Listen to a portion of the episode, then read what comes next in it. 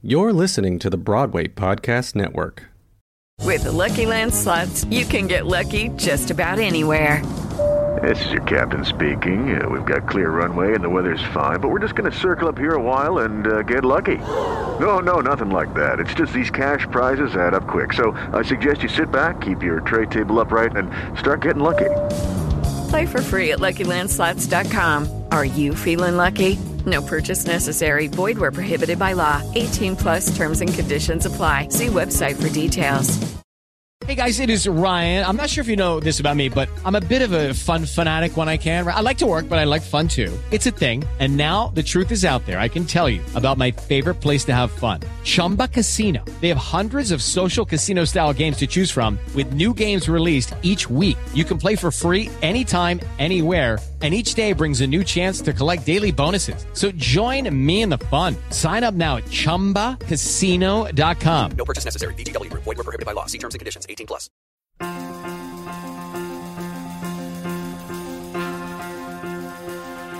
Welcome to Stage Left, a bi monthly podcast where we talk about the latest shows on Broadway and beyond. I'm your host, Rob Russo, writer, theater critic, and founder of StageLeft.nyc, and co host and co producer of the Fabulous Invalid podcast, also on the Broadway Podcast Network. This podcast provides a platform for younger critics and theater journalists with the goal of broadening the cultural conversation to elevate and include as many diverse perspectives as possible. I'm dying to know what's across the road, what's behind the wall, what's around the corner, and what will it take till I find my way? Will it be today? Will it be too late? Wait till you see what's next Joining me this week is David Gordon, theater critic, senior features reporter, and principal photographer at theatermania.com, and current president of the Outer Critic Circle. Welcome to the show, David. Thank you for having me. Yeah, delighted to have you. Um, and returning for round two is Casey Mink, senior staff writer at Backstage. Welcome back, Casey. Thank you so much. I'm so excited to be back. Yeah, I wish this, this was the kind of show where I had a couch, so I could be like, "Welcome to, back to the couch." But It's okay. unfortunately But not. honestly, Yeah, speaking of bad just angles, a couch table. never, Yeah. never flattering. Oh, I like go. couches. Yeah. I just like sitting. Yeah, yeah. and we're already disagreeing. I love it. I love it. Um, perfect. All right. So this week, uh, for this episode, we're going to take a look at three different plays um, that are at three of New York's best nonprofit theater companies. So first up, we'll talk about My Name Is Lucy Barton, which is playing at Manhattan Theater Club. Um, then we'll talk about Is This a Room, which just finished a run at uh, the Vineyard Theater off Broadway. And then we'll finish with A Soldier's Play, which is currently at Roundabout Theater Company on Broadway. Um, excellent. So, to kick us off, uh, my name is Lucy Barton. Um, this is a one woman show uh, adapted by the book um, by Pulitzer Prize winning author Elizabeth Strout, um, in which Laura Linney plays uh, Lucy Barton, spoiler alert, um, a woman who wakes up after an operation to find her estranged mother at the foot of her bed. And Also played by Laura Linney. also played by Laura Linney. Spoiler alert, number two. mother, yeah. Exactly. Um, and during their days long visit, uh, Lucy tries to understand her past, works to overcome terms with her family, and begins to find herself as a writer. That's publicist speak right there. There you go. From the show description. Alrighty, so what did we think of My Name is Lucy Barton? Who wants to go first? I'm still asleep. yeah, yeah. Uh, oh, what a bore. the funny thing is, because just, I guess my quote unquote reputation, everyone thinks that any play written by a woman, I'm just gonna fucking love it. Right. And so I have to sometimes just let people down very easy where I'm like, hey, I don't actually love everything just because it's by and about women. It also Yeah. has to be compelling and interesting storytelling as well, which I'm not saying this isn't in, in it's none of that, but I don't know if it was enough. Right. I don't think it's a play. Well, that's Well, that's an interesting question, right? I Yeah. mean, so so it's adapted from this book, which I have to admit I mm. didn't read. I don't know. I if read the you I read the book because I did the the press junket for it. Okay. And Rona was there, and Elizabeth Strout was there, and Laura. And Yeah. I read the book. Yeah. Because it's very short. It's a very Right. That's what I've it's- heard. It's you a know, quick it's read. 120, 130 pages. It's nothing. A novella, if you yeah. Right, right. That's the length of a play. Right. will. Right. Yeah. And this to me was just like sitting in a theater listening to, you know, an audiobook lull me to sleep, which is mm. fine. Is Not a- it? Yeah, I don't know. an audio an audiobook lulling me to sleep is fine. right, right. Not in a theater Not in a at theater. prices that people pay. And it's Yeah. one of the best selling shows in Manhattan Yes. Theater Club history. Yes, it's unbelievable. I mean, I will say thank goddess for Laura Linney Yes. because Oh, in she less, tries so hard. in less Yes. competent hands, I mean that play wouldn't even be.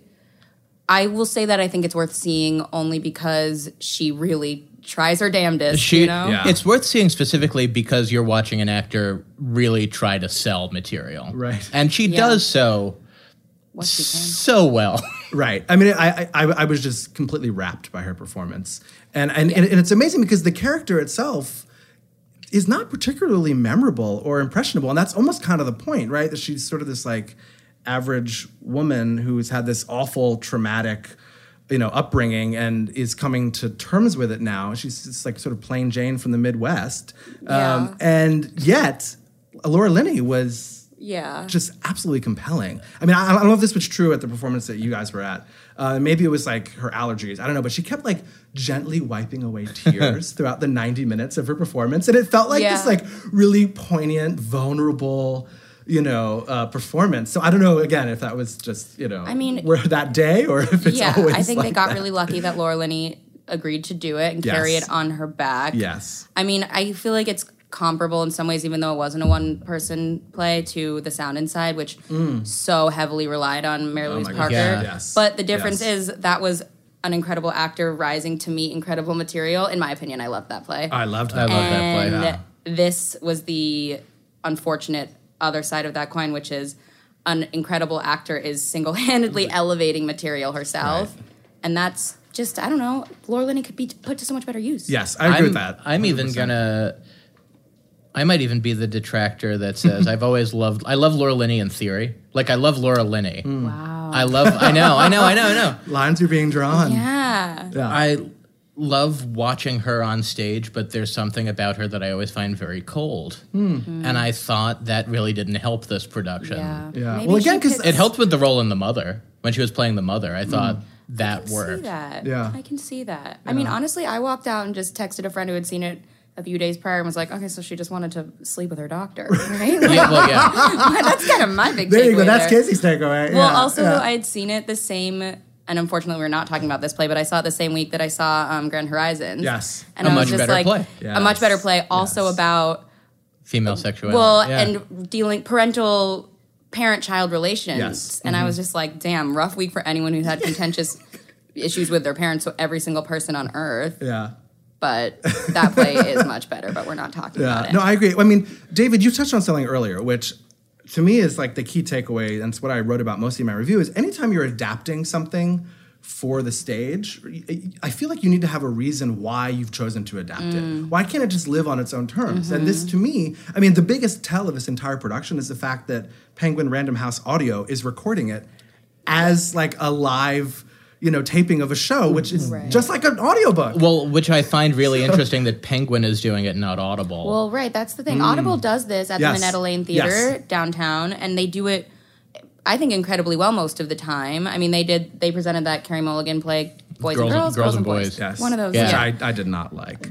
Okay. Oh, I well, loved Really? really oh my gosh. Okay, I did Absolutely. not. I'll watch her do anything. I think though. about, but I think about that play all the time, and Yeah. it, it was very impactful in the room. And I think there was there were moments that were synesthetic, and they worked with all of the visual and the audio, the audio and everything. But it also does work as an audio play. But this, you're totally right. It just could be an audio play, and you don't get anything additional from having seen it as well. I also think I think I think the they went into it specifically saying we are going to do this as a vehicle for Laura Linney. Mm-hmm. That's just what I've gathered from the mm-hmm. beginning. Right. That and that's never a Certainly No. plays that way. start. and I think they specifically wanted to keep it in this format. Why I don't know, but everybody I know that has seen My Name Is Lucy Barton has walked out and said, "Why just one other actor?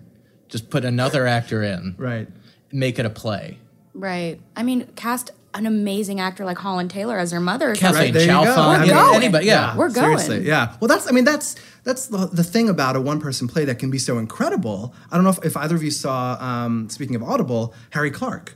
Oh yeah. Which I mean, Billy Crudup played like what, like eight different Yes, characters, and yes. he summoned. No, I think each more. I one- think it was yeah, like I mean, 25 or something. Mm-hmm. it was unbelievable, and he summoned each one so specifically. And also, that show, unlike this one, was basically him on an empty set, and Right. Yeah. everything that you saw was in your head. And what drove me crazy about the design of this production, it's Bob Crowley, right? Who's Yeah. like one of the mm-hmm. greatest designers, you know, to work on Broadway and theater gener- in, in general.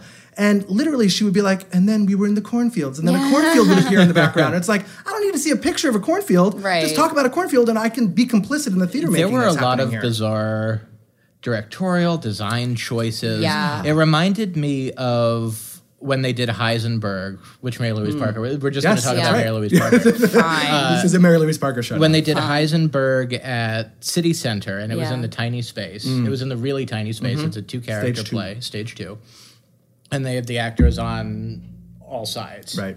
And then they moved it to Broadway, and they had the actors. Uh, they had the audience on all sides again Mm-hmm. on stage, yeah. on stage. And for this one, they had audience on stage also, but they brought the set out a little bit and changed the seating configuration in the front orchestra by putting by making it a Right. thrust, but ever so slightly. And so it just struck me as they were trying to get into to create intimacy hmm. in a way that just felt really artificial and just made it worse for me because I spent the en- I, well I spent that entire show looking at people dozing off on stage. oh, a girl legit fell asleep in the front row on stage, which is when I very saw unfortunate Right. for Laura Linney Yeah. to have that dis- energy being fed to you and on very stage. distracting for me because I kept saying to myself, "God, I wish, God, I'm not, I'm glad I'm not there, but God, I wish I Right. could also doze right it's now." so, it's hollow. It's you're, it's exactly what you're saying. It's like these really hollow gestures of intimacy where it's trying to say, "Look how intimate we are." Yeah. And actually, on stage seating for that play is entirely. It does. It's ill fitting. It doesn't work Yeah. at and she all. doesn't play to them very much At all. either. No, she Yeah. doesn't. Honestly, I've never thought of that. her as being a cold actor, but she was cold in this. You're, you're right. Damn. Some revelations happening on stage I left. mean, Sorry, I don't want to change your opinion of Laura Linney because I love Laura Linney too. we all love Laura Linney. I mean, Yeah. we're Right. not. We're not She's one of the greatest rewriting- actors of her generation, if For I sh- can I'm- say so. Right? Yeah, yeah, yeah, I definitely think so. I also certainly think she's probably very likely to get a Tony nomination for this. if not win. Okay, well, win. take it easy. Wow. I think Mary Louise Parker. Just one more thing about Mary Louise Parker. I'm worried that Mary Louise Parker is going to cancel herself She's out. going to be double but nominated. Oh, that's right. She's Yeah. going to be But that's nominated. that's a conversation for four months from now. Yeah, Yeah. right. Yeah, you'll have to come back. Tony's yeah, I know. It's the second help time you put in the plug for the Tony's episode. Yeah, I'm Casey, letting you're invited. you guys hear that? It's, It's binding happening. if you say it on I- a podcast. it's happening. I also I also just want to bring up, and this is something that I've made fun of to friends at work everywhere. That play is staged. My name is Lucy Barton is staged in such a way where she's sitting on the bed and she's one character and then she turns her back. Yeah. It's staged like a 30 rock one person. Yeah, show, Where it's like. I'm going to stand to my right and I'm going to be one character. Then I'm going to stand to my left and be another character. And then I'm there gonna- is that one moment where she says, "And my name is Lucy, Lucy Barton," Barton. and Well, everyone's that's- just like, she did the thing. "She did the thing."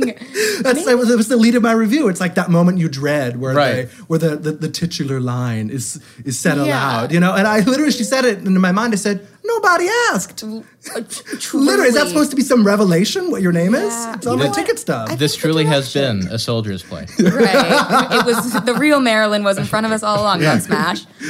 he died the death of a salesman. Yeah, yeah. I Yeah, think that yeah. maybe I don't know what about this all made it not work, but the direction I think really sealed the deal as far as it being just really forgettable. Yeah, yeah. Okay, well, let's it's forget selling it. like hotcakes. Yeah. yeah, selling it. Well, that, Well, that's true. That's true. And it's I interesting because there's cool. a there, there's a crossover of Laura Linney fans and fans of the book. Yeah. and it's like a really sweet nexus. It's There are a lot of because book, there are a lot of book clubs going to see that show. Tickets are Well, and it's like- very hard to get. For it would be show. so cool if a book that needed or that called for being seen in a different medium were adapted and they didn't follow this model of like a bestseller we're just going to put it up exactly the same Yes. let's do Yeah. something that deserves another dimension Yeah.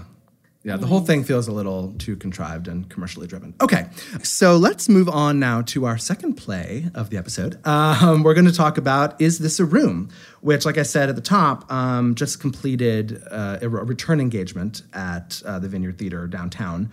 Um, in this piece of documentary theater, constructed uh, verbatim from the FBI transcript of the June 3rd, 2017 interrogation of 25 year old former Air Force linguist Reality Winner, which seems like a fake name, but it is in fact the character's name and the person's name. Uh, in the show, the audience witnesses the interview and charging of Winner with leaking top secret evidence of Russian interference in the 2016 election. It's a real life story that is still unfolding because Winner is still in prison, uh, serving a five year sentence for uh, violating the Espionage Act. Um, so this was a really, really interesting piece of documentary theater. I thought My- it was really cool. yeah, I'm obsessed with it. I yeah. absolutely obsessed with it. It was like at the end of last year, all I was telling people to do was go see Is This a Room and go see our dear dead drug lord. Yes, Which they're yes. both gone now, They are both but- gone now, unfortunately. But that's why we're, that's why I wanted to talk about this piece because I feel like it was it was a bit of a toast to the town last fall. slow burn. It's yes, slow for sure. Burn. And then all of a sudden, towards the end of the run, everyone was freaking out about Right. it so And much so that it came back. And it's very polarizing. Yeah. Yeah. You either really love it or you really don't. Which Yeah, well, I, I, have some was- thoughts that we that we're going to get into. Yeah. because I I'm not I don't love it as much as I as I suspect uh, the two of you did. Well, first of all, I mean I, I I love documentary theater, and I'm like here for any time someone wants to take a verbatim anything. And put I've it been on seeing stage. a lot of documentary theater this month, actually. Yeah. What else? Did you see the courtroom? No, I didn't see. I haven't seen the courtroom yet, but Yeah. you know, from Fires in the Mirror back in the fall. Mm-hmm. yeah. Then I saw How to Load a Musket. Oh, Talene yes. Monahon's play about Didn't see it. war reenactors, which was really interesting. Yeah. And then I saw something at the Art New York theaters last night called Border People, which is like Fires in the Mirror, and it's Right. one guy playing eleven different characters. Hmm. Uh, immigrants, uh, people in the South Bronx, African American, Latino, Muslim, and it's just stories of borders and not just like physical borders, but racial, cultural, religious.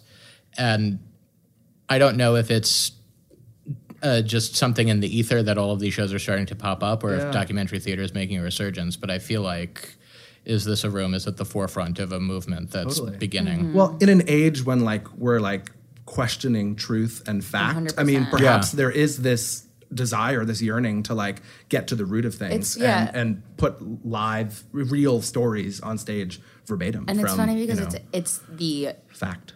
It's diametrically opposed to sort of the escapism, which is also something that we're all craving a little bit more Yes. right now in these uh For sure. these times. We'll call them that. Yeah. Um, well, it's interesting. So, so first of all, I loved Emily Davis's performance. Oh, she as was so reality good. I think she was it's- unbelievable. I think it's one of the most incredible performances I've ever seen Literally. in my life. Yes. I've never seen a performance like Yes. that in all my years. It's of so theater trite to say, but it felt like one of those performances where like she wasn't acting, like she was living. Well, it's was so being. it's so ah, But- unassuming. yes. the naturalism of all these. I mean, obviously, in documentary theater, you hope that naturalism is just sort of implicit, but oftentimes I have seen it. The actors aren't. It's it's tough. It's a really tough thing Yeah. to do. But her performance as reality winner, it's haunted me. I saw it in December, and I, I have not stopped Yeah. thinking about it. It's just, it is so. It's like just a roller coaster ticking very slowly, and all of a sudden, it just the bottom falls out, and you. I don't know. Give her give her It, trophies. Yes, it goes please. from it goes from zero to a hundred really quickly. Yeah. like in a way that you don't even realize. It's like, oh shit! It just something just happened. Yeah. So the so the the thing I do have an issue with with the show though Okay. is I feel like it would benefit from more of a frame, which is to say that you arrive at the theater, you sit down, you witness this interaction between the FBI and this woman. Um, you don't necessarily know you, unless you bring to the theater your own knowledge of the Because story. it just because it just stops. It doesn't. It just ends. because the story hasn't ended. Right. She's still in prison, She's and this is this is like jail. you know it's still unfolding before our eyes. Um, so, But it's also nothing other than the transcript. So it Right, goes where the transcript goes, and Correct. then the and transcript there are ends. some really sort of jarring moments where there are omitted sections from the transcript that they have a really cool way of. Speaking of great direction, they have a really cool way of letting us know that they're things that were redacted. Yeah, we don't know. from the transcript. But but that's part of it too, because you know I read in the intro that it's you know that she leaked this document referring to Russian interference in the 2016 election. I don't believe that's ever said in the play. I don't recall hearing it. I, I think the I believe the the substance of the intelligence was in fact one of the redacted moments, unless I'm misremembering. I think you're right. Casey seems a lot more of a diehard than I am on this. Well, So I, only, know. I only saw it the one time because yeah. I was I was late to it. So well. yeah, hmm. so again, I mean, what I think this play is trying to do, and very nobly so, is is be a part of a very important and urgent conversation about how we how we interact with our government and how uh, secrets and information are processed and shared or not. Um, but the problem is that I have with the play is that like I don't think it's doing that necessarily because it doesn't have any sort of larger frame and all- the details are redacted from the story. So if you walked in not knowing anything and you didn't read anything else after, you'd be like, "Oh, okay, this this woman took Well, some documents and got arrested and that's it." When the story itself is far more complicated than that. Well, and I, and, and to some degree, it's it's a similar question to my name is Lucy Barton, and the, is this a play? Right. right, yeah. I mean, I, I do think it was I think incredibly it was much more compelling than Lucy Barton. Oh, it I'll was just certainly- most that. certainly. necessarily, but I think any and sort of like Yeah. you know police interrogation or the FBI or whatever is going to be you know it, it isn't more inherently Right. dramatic because there are characters interacting with each other, not just one person flipping Right. side to side pretending to be two other people. I mean, I do think that this is a play. I think that um, Tina Satter, did we say her yes, name? Yeah. mm, Tina Satter's Tina Satter, director, Yeah, Director and- creator, yeah, consumer, yeah. she because half straddle. right. It's there's no there is no credited writer Mm-hmm. of this play, which is you know a, it's super notable. But I I agree that there is no frame, but I definitely don't think there is not structure. I think there is Oh, absolutely sure. a structure in place, and directorial choices have been Yes. made to contribute to this very very eerie sort of haunting piece of theater. It's And- very well crafted. I my, my, my just concern is that it seems untethered from any sort of larger conversation about the morality or the ethics or the legality of what actually occurs in the show itself. I kind of wish it was one of those plays where it ended and they bowed, and because there is no ending, because Right. life is still happening, Right. no one really knew it was over. And to me, it just sort of felt like mm-hmm. maybe to some degree of what you were feeling. I wish there was more. Like I wish there was a second act. Right. Or like a, But a second act doesn't- facilitated talkback or something to like make it more of a conversation. I know, I know. I- You, you say talk back and everyone's eyes just sort of mm, glaze No over like, no, No I don't want to witness a talk back. But like, I don't, I don't want to just hear old people talking about. I don't want to hear an old person raise their hand and say, "I actually have a comment, not a question." Right. It's a, but it's a back play goes. that's clearly calling for a conversation. And, Yes. and, I do- And I feel like you don't, you're not given enough information to intelligently have that conversation unless you do your own research. Which maybe Which we great. should. Yeah. No, I mean, don't I. I, certainly you did my research. Don't you think maybe the play is asking us to do that? I mean, I've heard some rumblings Yeah. that um, it's going to have another run. yes. and prior to the election, Mm-hmm. and with the intent of this needs to be seen before the election. Is that not asking your audience to lean forward, do the extra research, figure out what's going on here, be an engaged civilian, Yeah. and know what you're what's on the line here, what you're voting for, how everything affects everything else. right. And production wise, you can do it. You could do it anywhere. You don't. Well, it's not yes. really. There's staging, but it's not. You know, it's not a huge set. You can do it on folding chairs. You could do it as a reading. You could do it Right. You could do it on Broadway. on Broadway. You right. should do it. On Well, it, it, in that way, it reminds me of the courtroom, right? Which has been done in a variety of different settings. I still need to see across the that. city over the course of the past year, and that is a verbatim transcript of a trial of, of, of an immigration trial, and then Act Two is the appellate version of it. See, so, but but there, there was more of an arc to the story because you get the more complete story. Here, the Right. story is Similar she's still in to prison, right? another play that I love, which I Oh. brought up Yes. last time I was on this Casey, what play would that be? Um, have I told you about what the Constitution means to me means to me? No, but actually, just excerpting those those Supreme Court cases. right. That I guess is sort of to your point. It's used in that play as evidence in a much larger sort of structure. Right. Right. And I, I think that your criticism is a valid one, but I also think that my opinion is the right one. but also you're right. No, well, I mean, also I, I should put my cards out on the table. Full disclosure, you know, I come to this a as a lawyer because I, I do go to law school and I am licensed to practice law in New York State, um, and it's not an ad. That's Yeah. good to know. And um, I spent four years at a national security agency earlier in my career. I was at the State Department for four years, um, and I had a top How did you get into theater? I know exactly. Yeah, right? We'll, we'll talk about that later. Um, but I had a top secret security clearance, and with that comes a lawful obligation to handle material responsibly, right? And there's a question. I mean, to to the Vineyard Theater's credit, after you see the show, I bought tickets, so I got the email from them, you know, saying thanks for coming to the show, and they they linked to several articles uh, about this case, and they included one from the Washington Post that said reality winner is not a whistleblower. And it was an opinion piece by a lawyer for whistleblowers who says she's actually not a whistleblower. She's someone who irresponsibly leaked information that she was not entitled to leak. Right. And, you know, definitionally, a, whistleblower is someone who observes waste, fraud, abuse, or un- unlawful activity and, you know, calls it out, right? This is an intelligence report. There was no waste, fraud, you know, or unlawful activity. It was just an internal document that she decided on her own to release, right? Right. But then they also share, you know, a, a great uh, New York Magazine profile about her that goes into her whole story, her life, her upbringing, and her motivations for doing what she did. Um, so I guess you know the conversation is sort of happening there, but I, I wish there was just a little bit more of that in the play. But maybe that's just my own. This is so shallow, but I just wanted her Pikachu shoes.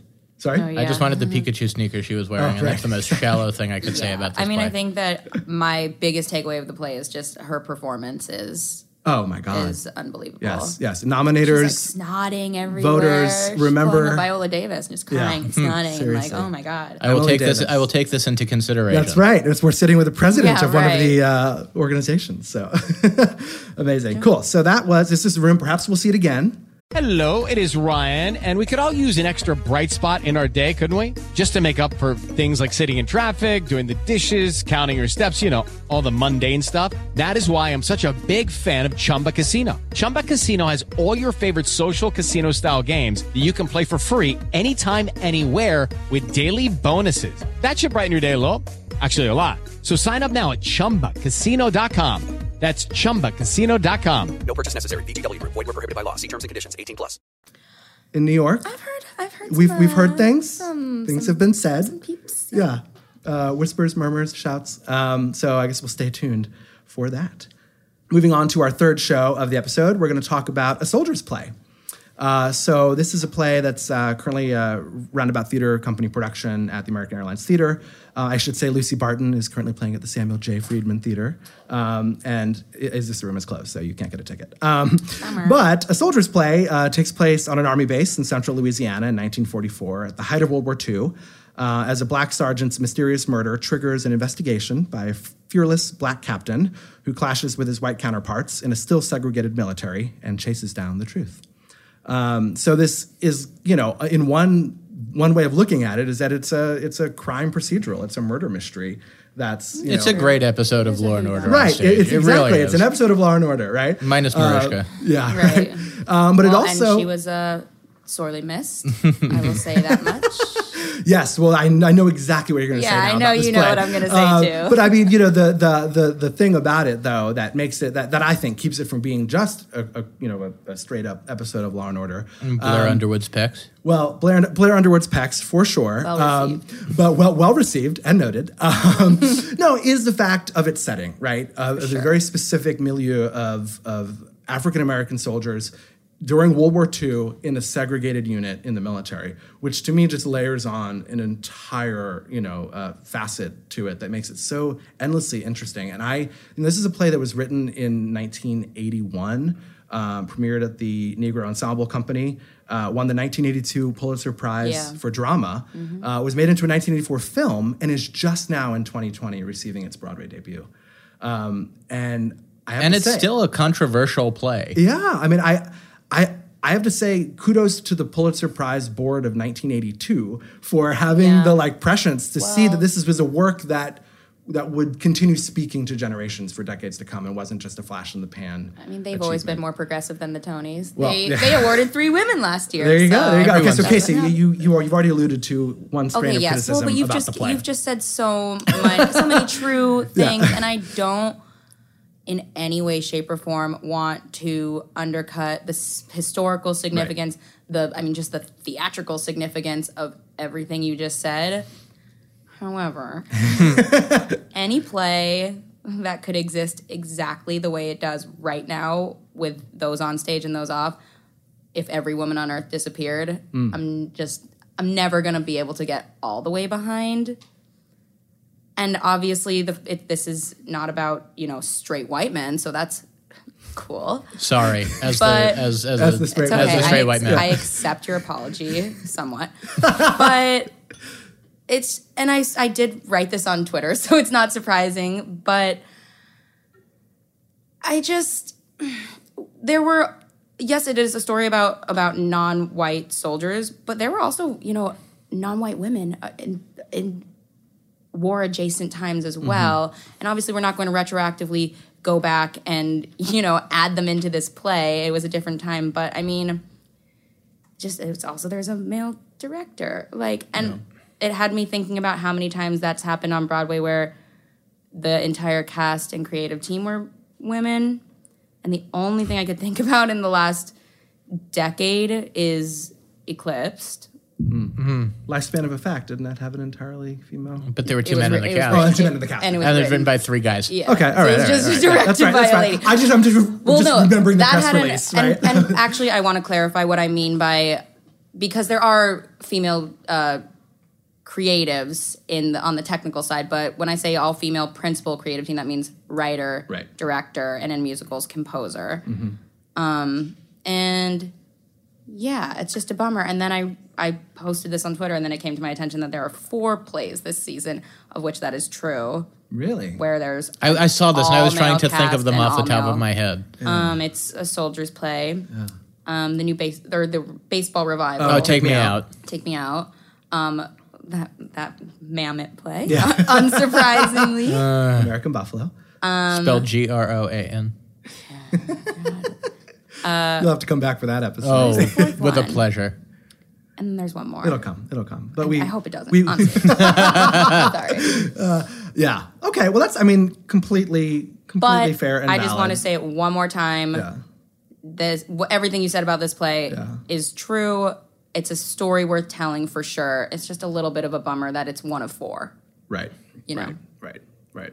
Well, I mean, Roundabout Theater Company, to their credit, I, I think three or four seasons ago, there was a lot of criticism and Yeah. very much deserving that they had produced yet another all-white season where every single cast Yeah, was this is white, very every unlike single writer was white. Yeah, so I mean, I think that they're very intentionally trying to change course, and Kenny Leon has said that he's you know he's been working with Todd Haimes to like Yeah. you know have a conversation and you know be involved in like bringing some works by artists of color and casting people of color to be on their stages because they are one of the preeminent nonprofit theater companies in New York. They've been around for over 50 Yeah, years. maybe the. Yeah, I mean, it, certainly, I, I, I think they're there. they might be the oldest. Yeah. I will other say than the public. I will say as far as Oh, round yeah. as far as roundabout productions go on that level, this one this one certainly didn't strike me as anything in their milieu for that reason, but Mm-hmm. also because it felt cohesive. Nothing.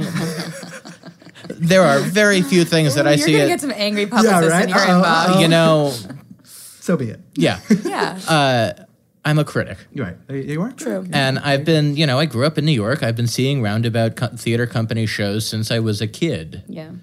And, you know, for a while back in the early to mid 2000s, it f- often felt like they would have three dartboards the dartboard with the play, a dartboard with this cue list celebrity that they can cast in it, Yeah. and the dartboard with Yeah. the. I'm going to get in trouble for this. uh, but in the past couple of years, they've been, and well, and to some degree, the rose tattoo sort of feels that way. Yeah. Which I mean, immediately about immediately- incohesive. I right? mean, that production was all over the place. That was terrible. it was it was awful. Yeah. It was so bad. No one knew what play they were in. Least of all, poor Marisa Tomei. Let it be known that I'm not saying any of this. Yeah. uh, but A Soldier's Play had a cohesive idea. Mm-hmm. It all felt like they were in the same play. True. yes. And Well- it was one that it just it had me from the start. It could be my love of procedurals because it is Yeah. at heart a procedural. It is a lawyer coming in and interrogating people until he finds out and ruling out suspects until he finds out the story. And Premise I don't know about you guys, pretty but simple. I, I did not know how it was going to end. Like I, I, I was completely on the, on the edge of my seat until the end of the show, and totally wrapped up in the mystery of the story. Although Mm-hmm. I read afterwards that it's uh, it's a It's loosely Billy- it's Billy Budd. It's Billy Budd, which I you know of course I should have seen that coming, right? And then I would have known you know sort of what the I'm glad I didn't know though. I mean, Yeah. fun. Me too. And I had fun. Yeah. I feel like I everyone's gonna think I shit all over the No, show. I did not mean to at all. I had a fun time. Yeah. And It's I a really fun- loved the ending that I don't want to give away. Yeah. it's a f- right. it's a fun watch, and that's Mm-hmm. the thing. It's it's the sort of play where you go and you want a bucket of popcorn because it's like, oh, this is Yeah, like really but also good. please don't do that. Right? because No, that's. I don't advocate that at all. But but it's like it's like good fun like melodrama. yeah Yeah, yeah. I, agree think with that. that's Yeah. really fair And- to say. And those actors are great. You collectively, took the words out of my mouth. great. what a terrific ensemble! I mean, you Mm-hmm, mentioned mm-hmm. earlier his pecs, but the rest of him, Blair Underwood, is doing phenomenal work. As is David Alan Grier, David Yeah. Allen Greer who is was. He's- a replacement in he the was- original production of the mm-hmm, show and mm-hmm. was in the film. Yeah, uh, he's and the now the lead in this play. I, I, hope he gets nominated. I don't actually think he's gotten a fair shake by a lot of the critics who don't think he's as men because he's playing he's playing an African American sergeant, lieutenant, captain, sergeant, Uh, He is a sergeant. sergeant, Sergeant. and his character is an unrepentant racist. Right. And I mean, just in terms of what this play does, you rarely see any sort of material in the entertainment industry where you have a black character that is racist to other Mm-hmm. black characters. Right. And again, speaking of how just ahead of its time this play was, I mean, this was forever ago. Yeah. 40 years? Yeah, 40 years ago.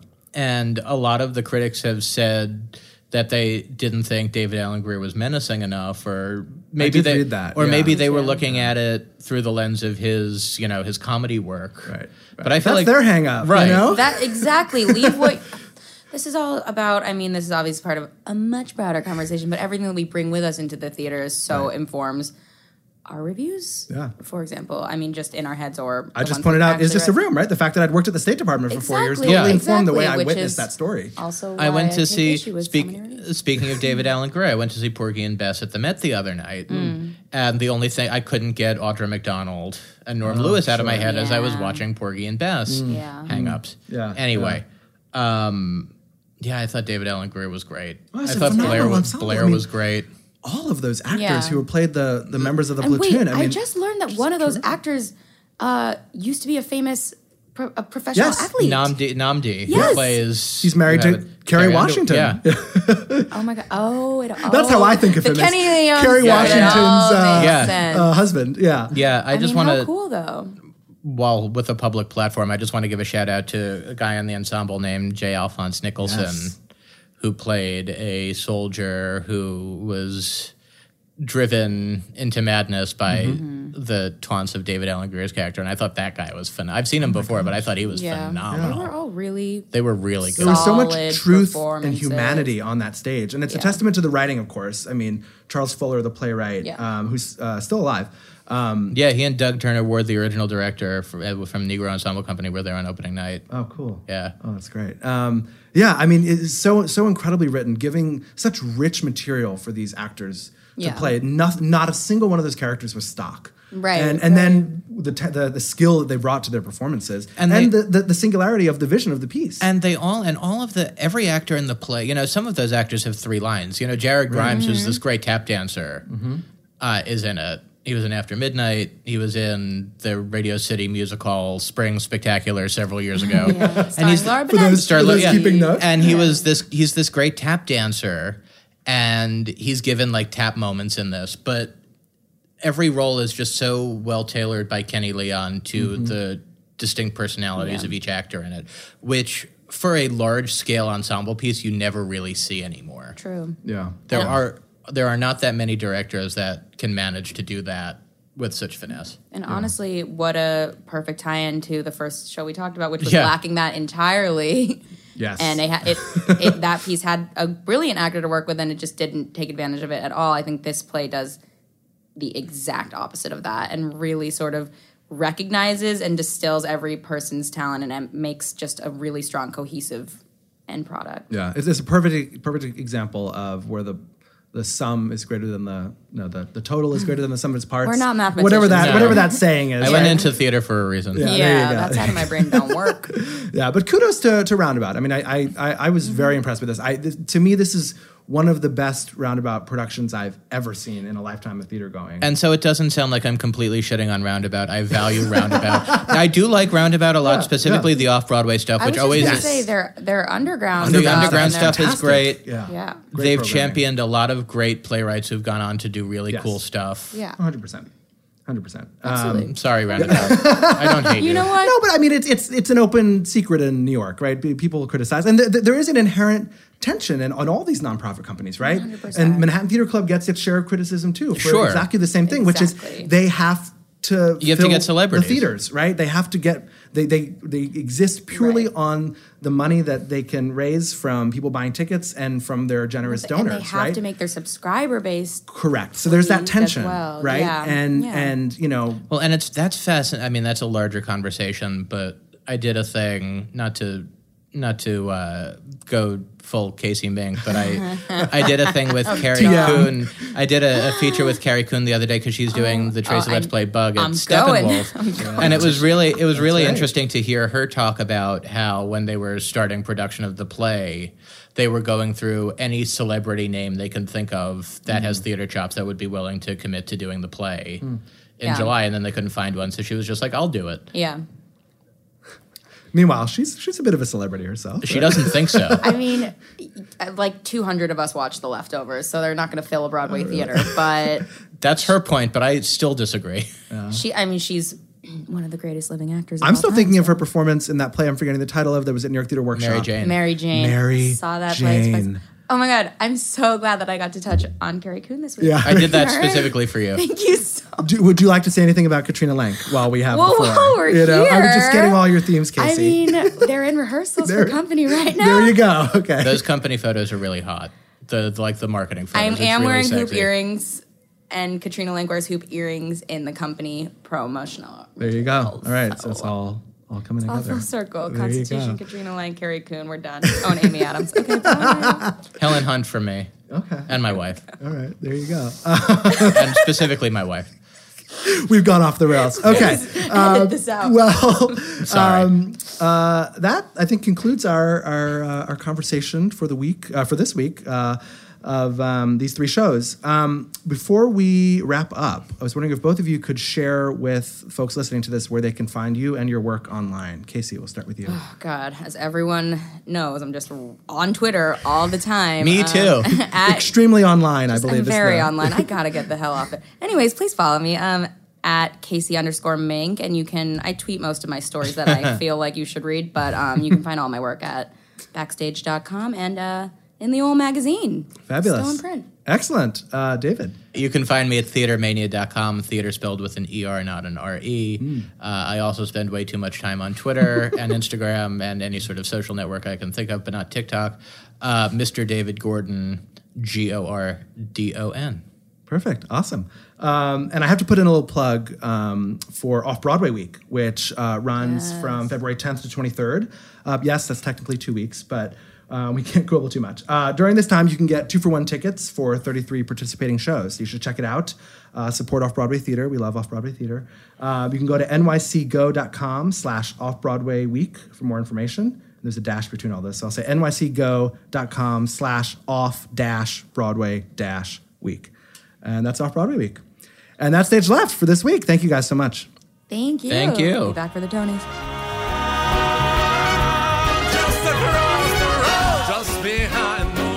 Just around the corner. A new bit of history there, right? Something you all might underestimate. That's it for this week. Stage Left, the podcast, is a co-production of the Fabulous Invalid LLC and O&M Etc., and a proud member of the Broadway Podcast Network. This episode was edited and engineered by Jamie Dumont and Charles Van Kirk. And special thanks to Jason Robert Brown for our theme song, Wait Till You See What's Next, from his spectacular album, How We React and How We Recover. You can find this podcast online at stageleft.nyc, on the Broadway Podcast Network website, on iTunes, and wherever you listen to podcasts. And as always, you can read my archive of reviews at stageleft.nyc and find me on Twitter at stageleft underscore NYC. Thank you for listening. I hope you'll tune in next time.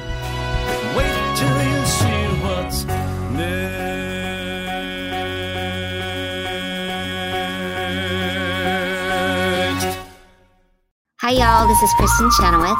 Hi, I'm Gloria Estefan. This is Sara Bareilles. Hi, I'm Patti LuPone. This is Lin Manuel Miranda. You're listening to the Broadway Podcast Network.